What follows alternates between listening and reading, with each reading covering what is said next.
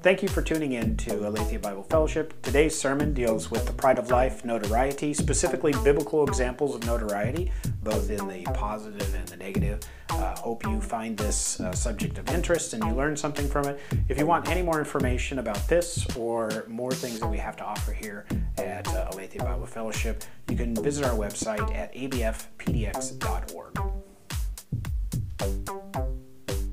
Right, so before we start our sermon uh, today, we do want to take opportunity to spend just a moment in prayer uh, to dedicate uh, this, uh, this word to God.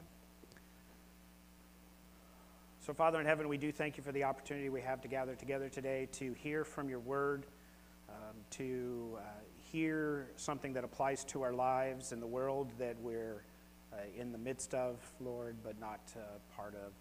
Uh, we pray for your wisdom, for your spirit to speak to us, for us to hear what it is that your word has to say to us. And we thank you for the opportunity to hear, to understand, and to grow.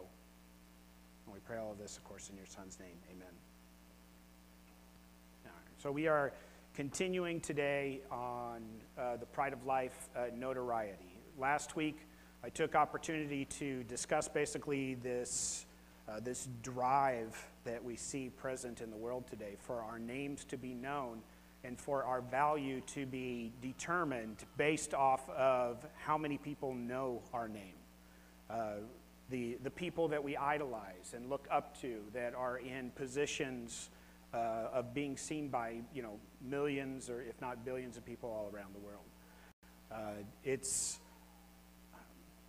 it's ever more present, of course, in today's world that that type of thing gets, you know, experience. It, it gets, uh, it, it's just in everybody's face. You can't go anywhere, do anything without uh, these these people being lifted up, and uh, because of that, obviously, we have young people start to want to emulate that type of thing. I mean, who wouldn't want to uh, have this picture of life that just seems glorious, right? Uh, everything that we see includes, uh, well, includes money, right? Everyone loves money, right? Uh, includes the possibility for being able to do things with money. So to have nice things, to have the nice cars, to have the nice house, uh, it gives an opportunity for you to escape the reality of where you're at. So it's something that's uh, that is, you know, willing you're willing to strive for, that you're willing to go for, to put all your efforts into it. So we see notoriety or fame as being some sort of escape from where it is that we are to some place that will hopefully be better, and based off of, of what we can see. Uh, when I was growing up uh, in the, the 80s and 90s, the big thing, uh, the, the big people that were becoming more and more popular were uh, the, the rap stars right? The, the, the Run DMCs, the Beastie Boys, Sugar Hill Gang. Uh, some of you are like, who are these people? But trust me, they're influential, and without these people, you know, the people that you're hearing now would not even be, uh, would not even have a platform. Uh, but just some good, you know, honest abilities to, to take what they saw going on around them, put them into words, to be backed with some music, and then, hey, we should record this. And then, you know, you have a bunch of uh, teenagers sitting around with their boombox uh, ready to press record when the radio plays their song.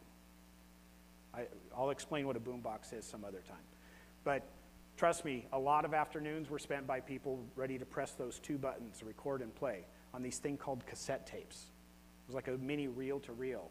I'm going way too far back at this point. But that was who was the rising stars. And the purpose for those uh, rap stars was to get their name known so that they can get out of the situations that they find them in. A lot of them were growing up in uh, just the, the inner cities, uh, getting themselves out of the, the, the gang activities, uh, or even blowing up the gang activities as if it gave them some credit. Because the whole purpose for doing that was not just to make more money, but it was so that they would be famous and popular. If you look today, that's still carried off. The same themes travel through the rap music that's popular today. It's all about, I've got mine, I'm well known, I'm the best rapper ever, you all can't even compare to me. It's all about lifting self up, looking for that way out, uh, and relishing the fact that you're getting all that attention, fame, and glory. Uh, we have people who are not coming from those types of situations that have glommed onto this as kind of their own voice as well. So, with social media, we now have uh, people on YouTube or uh, you know TikTok, uh, Instagram, Spotify, uh, just putting out their own material and getting discovered by that. Uh, probably a little bit of an older example, but even like Justin Bieber, how was he? how was he? You know discovered? Well, his parents put out a YouTube video of him playing the drums. Now he's, you know, sold millions of records. What's going on in his life is important to everybody. Who, he, who he's married to, if, uh, if he's a Christian or not, all of these types of things pop up uh, for us to see every day. The, the draw for fame and notoriety is all around us. And it's easy for us to look at that and say, well, this is the example of what that does. I want a piece of that. But if I had that notoriety, I wouldn't fall trap to those pitfalls, right? If I had fame, if everybody knew my name, I would be secure. I would be okay. I'm not going to have this, this, and this happen to me. Believe it or not, those people that we look up to as famous and popular, they they didn't get into that thinking, you know what, when I grow up, I'm going to be famous and I'm going to do drugs and destroy my life. When I grow up, I'm going to be famous, I'm going to spend all my money, and I'm going to be bankrupt by the time I'm 30. These thoughts didn't go into their head. They just wanted the fame and fortune and what they saw of it. Because all we see is that picture of the glorious outcomes. And every once in a while, we get uh, a picture into the pitfalls of that, but those things are quickly swept under the rug. They're quickly gone by. And then either you hear about the rebound and it's back on the positive, or you never hear their names again. Because when you look for your value in that type of system, unless people are talking about you, you're not, you're not receiving the accolades that you want. So, what does it look to be, you know, what does it look like to be popular, famous, to have notoriety? Um, what, uh, what are the things that we were looking for in that? So, we're going to take a specific look today at some biblical examples of notoriety and fame, because believe it or not, the Bible talks about this very type of thing. Isn't that weird? The Bible actually addresses something that's going on in today, and uh, it's applicable. Who would have thought that we could find something that speaks to today's life and times, but it was written long ago? Uh, so we have uh, for us, uh, ourselves a few case studies. We're going to do some case studies today. And we're going to take a look at the fame and fortune, the notoriety that these people had, and what, uh, what they did with that, um, what the outcome was uh, for that. And we're just going to take a look at four. We're not going to, I mean, I could, I could spend hours. Um, but we'll just touch on these four. And I'm sure that others will come to mind that you can think of too. Uh, but we're going to start with, uh, you know, uh, Absalom. Now, if, if, any of you don't know who Absalom is, he was the third son of King David. Everybody know who, who's King, who, King? Yeah, King David. There we go. I can speak again.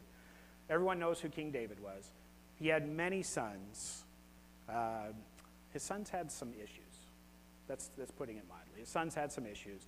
One of them, of course, the third son was Absalom. Uh,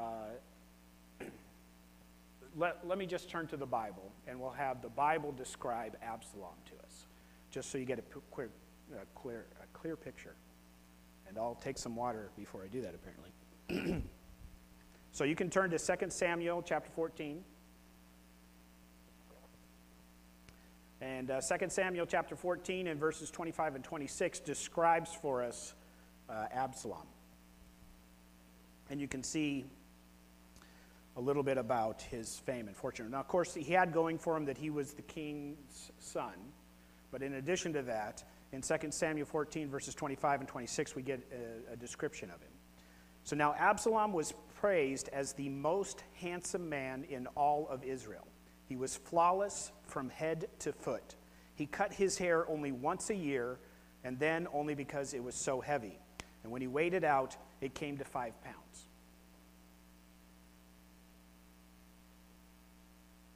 So, this guy, long, glorious locks, right? Uh, he was handsome, he was beautiful, long, luxurious, curly hair, and he only cut it once a year. And I'd like to think that he didn't like shave it off because it just says he cut it, didn't say that he shaved it all off. And whatever he cut off that had grown in that year was so thick and full and luxurious that it weighed five pounds. Trust me, that's the only time I'm going to talk about hair. It's just for Absalom. Somebody's probably making a joke. You've seen the back of my head. I could use some long, luxurious locks. But he was, uh, he had beautiful eyes, a beautiful face, a beautiful form. He was athletic. Uh, he, he was the, the picture of fame and fortune. He had money because he was the king's son. He was beautiful. People knew his name. There was no one like him at the time. He was a sportsman and a showman. And when he came into town or he left a town, when he went down the road, the whole populace would pour out to see him because he was unusually handsome and good looking and athletic. He was also a shrewd thinker. In the eyes of the world, he, he had things together, he was thinking ahead. Um, for example, in 2 Samuel chapter 15, verses 2 through 5, because of his fame, because of his notoriety as this handsome young man, he wanted to improve his stature, use what he already had to gain more glory. So in 2 Samuel 15, verses 2 through 5, we see him taking this and putting it to use. Starting in verse 2, he got up early every morning, went out to the gate of the city, and when the people brought a case to the king for uh, judgment, Absalom would ask where in Israel they were from. And they would tell him their tribe. And then he would say, You've got a really strong case here. It's too bad that the king doesn't have anyone to hear it. I wish I were the judge, then everyone could bring their cases to me for judgment, and I would give them justice. When the people tried to bow down before him, Absalom wouldn't let them. Instead, he took them by the hand and he kissed them.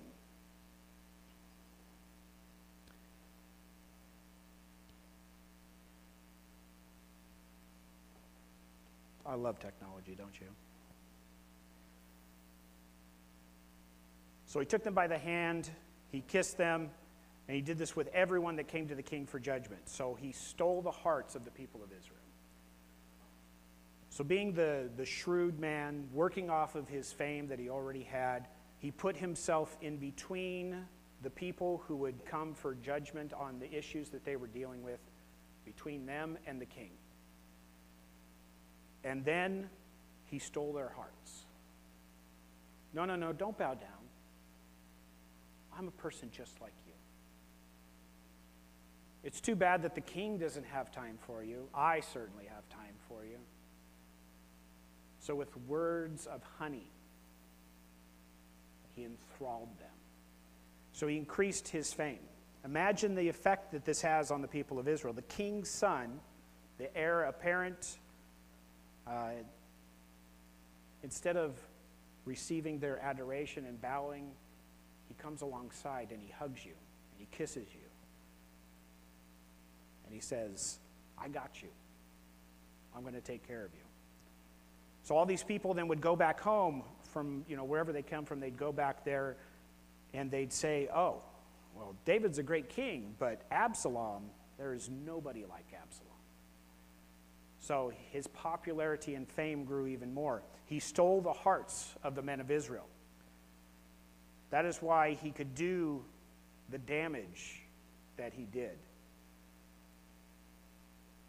He did great damage to not just his father, but to the kingdom of Israel. With that fame and that notoriety, he took it upon himself then to insert himself as king. So at the age of 25, he gathered people to him. He you know, went out from Jerusalem to another town. He invited people to great dinner, and that dinner was to announce the fact that he was taking over as king. So David, 61, great king. His son, 25, goes out of town and says, I'm the king now. And David, of course, finally hears about this.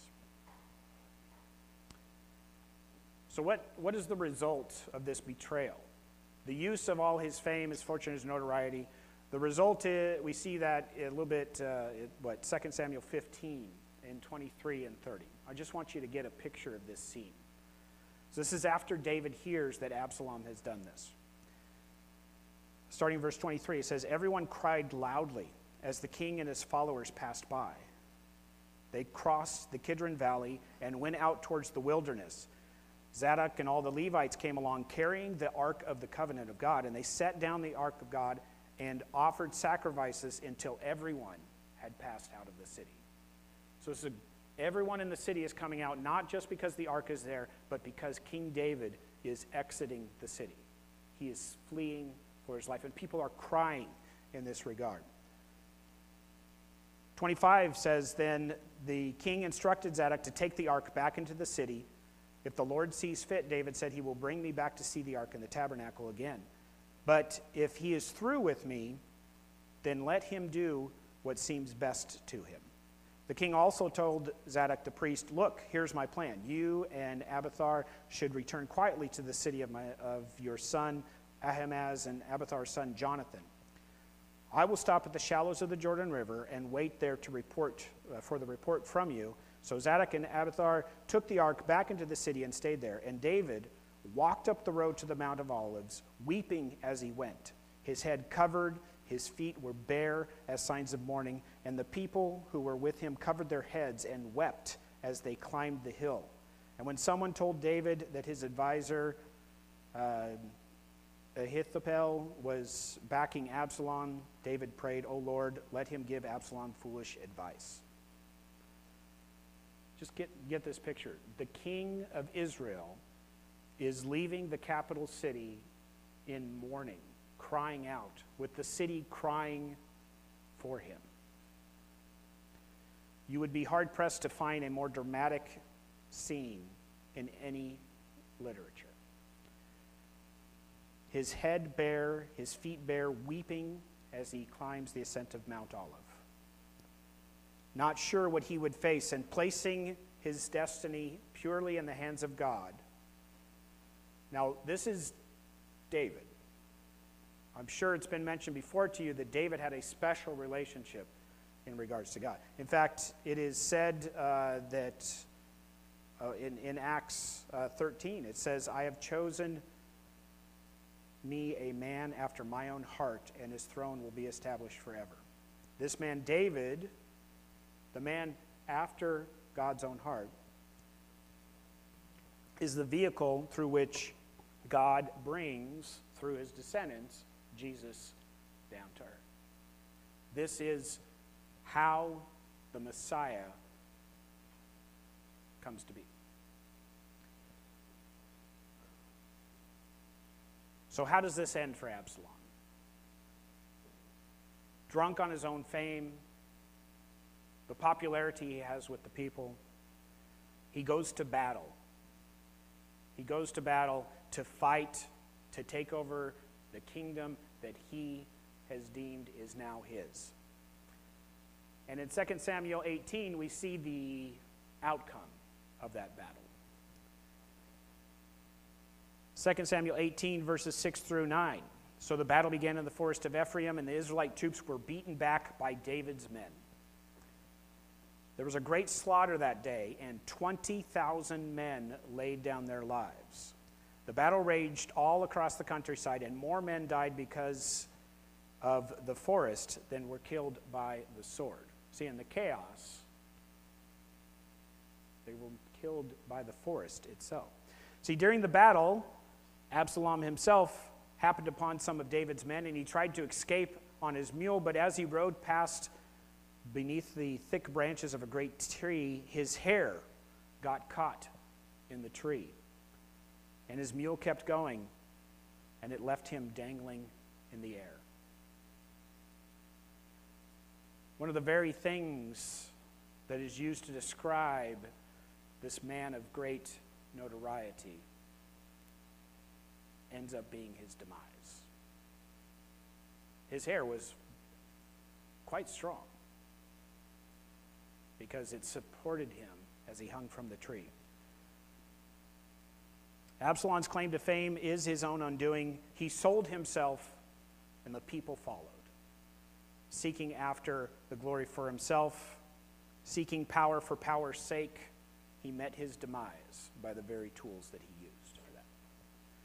Now, if you contrast that, the second case study would be Elisha. Elisha was called to service as a prophet by the prophet Elijah. A lot of people get those confused because they're kind of similar, right? So Elisha comes after Elijah. In fact, Elijah uh, calls Elisha. You can read about that in 1 Kings uh, chapter 19. In verses 19 and 21, it says So Elijah went and found Elisha, the son of Shaphat, plowing a field where 12 teams of oxen in the field, and Elisha was plowing with the 12th team. Elijah went over to him, threw his cloak over his shoulders, and then walked away. Elisha left the oxen standing there and ran after Elijah and said to him, First let me go and kiss my father and mother goodbye, and then I will go with you. And Elijah responds, Go on back, but think about what I have done to you.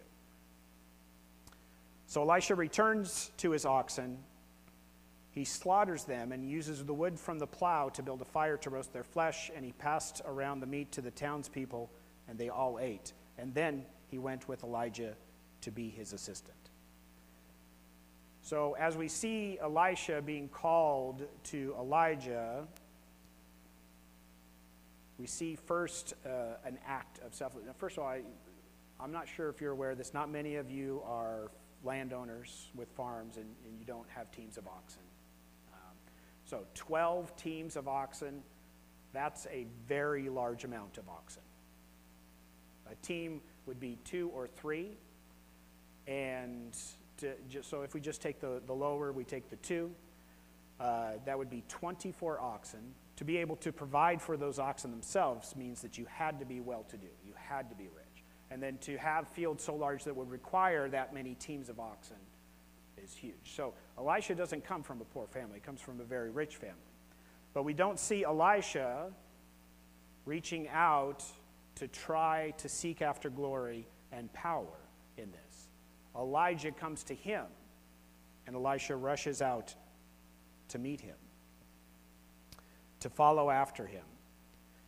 Now, of course, we, we just see Elisha kind of in the background for, you know, for a while in the story until we get to uh, when Elijah is called up to God. Now, that, of course, is now in 2 Kings chapter 2, verses 9 and 10. You see Elijah going up to heaven in a fiery chariot. Uh, in that, um, before he goes, uh, verse 9, it says, When they came to the other side, Elijah said to Elisha, Tell me what I can do for you before I'm taken away. And Elisha responded, Please let me inherit a double share of your spirit and become your successor. Elijah responds that you have asked a difficult thing, but if you see me when I am taken from you, then you will get your request. But if not, then you won't.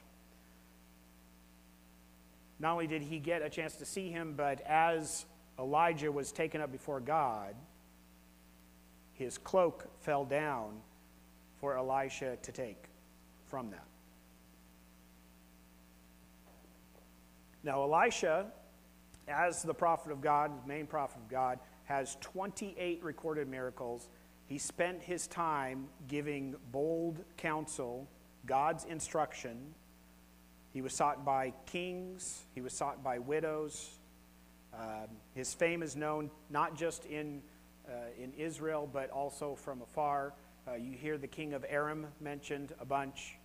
And in fact, he has, um, he has people coming to him. Uh, one of the the uh, generals in, in the king of Aram's army was Naaman. Naaman had developed leprosy, and he went to see Elisha. Uh, he didn't like what Elisha had to say, but eventually he turned around, and his leprosy was cured by just bathing in the Jordan River. Elisha was sought after by many people. But Elisha didn't seek power and fame, he sought God's will. So people came to him to hear what God had to say, not what Elisha had to say. So we have in the Old Testament the, uh, the example of Absalom, who seeks after fame. We have also the example of Elisha. Moving on to the New Testament, we have some examples as well. I spoke about Acts. Acts is great. It's the history book of the New Testament, so we get to see some of the things that occurred as the gospel was spread. So in the New Testament, uh, in Acts 8, uh, we meet uh, Simon the Great. So in Acts chapter 8, verses 5 through 25, you see Philip coming to the city of Samaria, and he tells the people there about the Messiah, and the crowds listen intently because they're eager to hear it. They're eager to hear this good news. Crowds listened intently because they were eager to hear his message and see his miraculous signs. Many evil spirits were cast out, screaming as they left their victims, and many who had paralyzed the lame were healed. So there was great joy in the city. And then we meet Simon. A man named Simon had been a sorcerer there for many years, amazing the people of Samaria and claiming to be someone great. Everyone from the least to the greatest often spoke of him as the great one, the power of God. So Simon had spent years of his life seeking out through whatever divinations, sorcery, to find power so that he would be well known.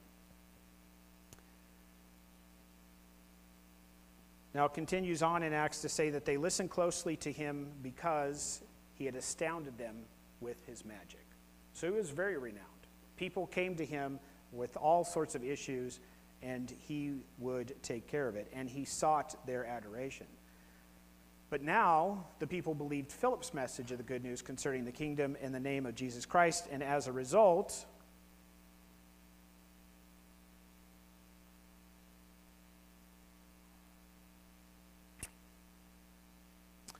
As a result, Simon himself believed and is baptized. And he began to follow Philip wherever he went and was amazed by the signs, the great miracles that Philip that had performed. Uh, when the apostles in Jerusalem heard the people at Samaria had accepted God's message, they sent Peter and John there. And as soon as they arrived, they prayed for these new believers to receive the Holy Spirit, and the Holy Spirit had not come upon any of them, for they had only been baptized in the name of the Lord Jesus Christ. Then Peter and John laid their hands upon these believers, and they received the Holy Spirit. And when Simon saw the Spirit was given when the apostles laid their hands, he offered them money to buy this power. So, this man who has been exercising powers of sorcery from whatever source sees the power of the Holy Spirit and he wants that for himself. And he says, Let me have this power too, so that I may lay hands on people and they will receive the Holy Spirit. But Peter replied, May your money be destroyed with you for thinking God's gift can be bought. You can have no part in this, for your heart is not right with God. Repent of your wickedness, pray to the Lord, and perhaps He will forgive your evil thoughts.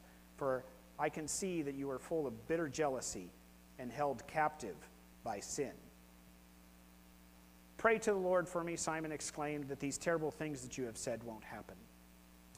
And after testifying and preaching in the Lord of Samaria, Peter and John returned to Jerusalem, and they stopped in many villages. So Simon himself was enthralled with the idea of being well known. And through sorcery, for years, he had got his wish so far that people had called him Simon the Great One, the power of God.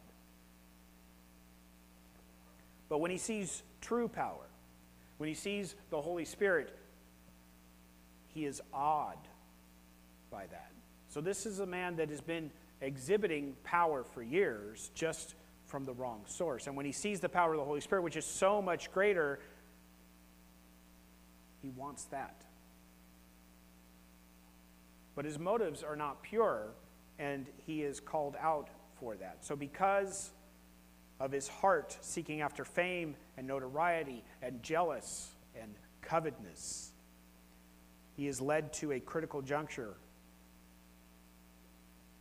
and he is rebuked for his attitude so that he may never receive that.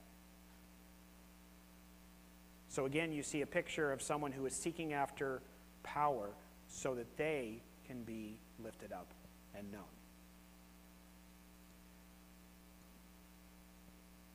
Now, there are many people that we could choose from uh, as, a, as a, counter to Simon.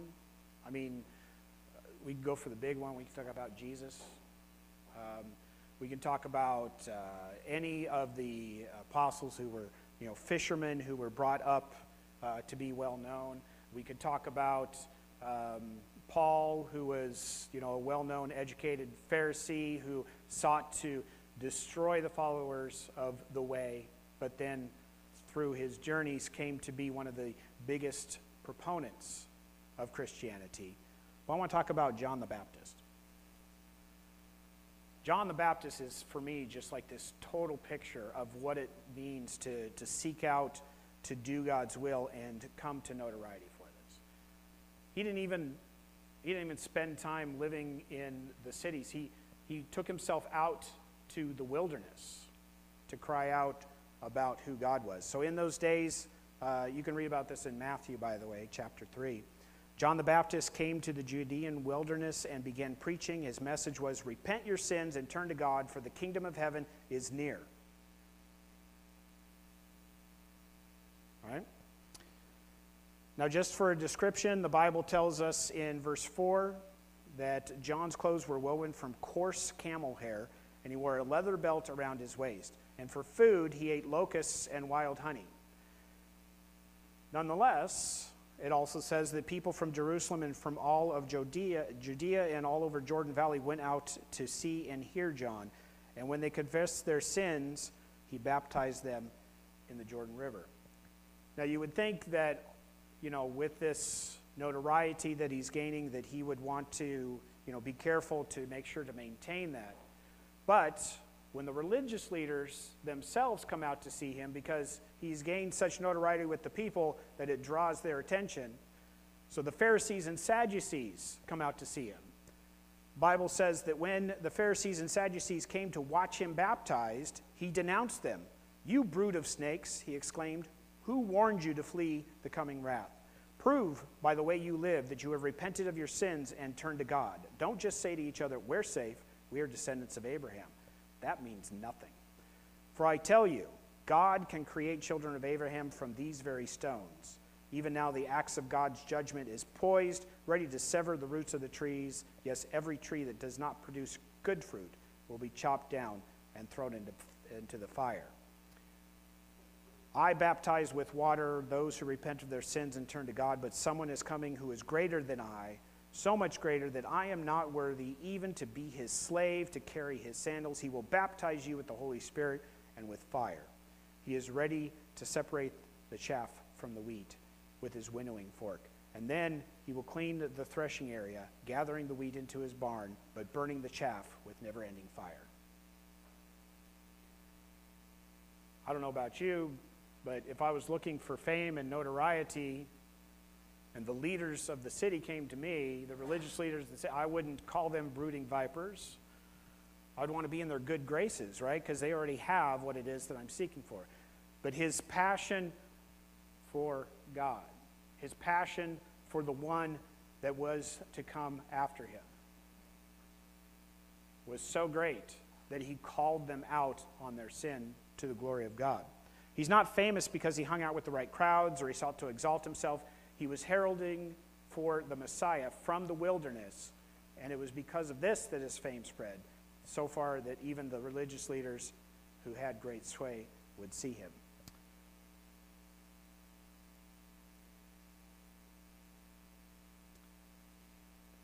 The biblical descriptions of notoriety have one or two outcomes.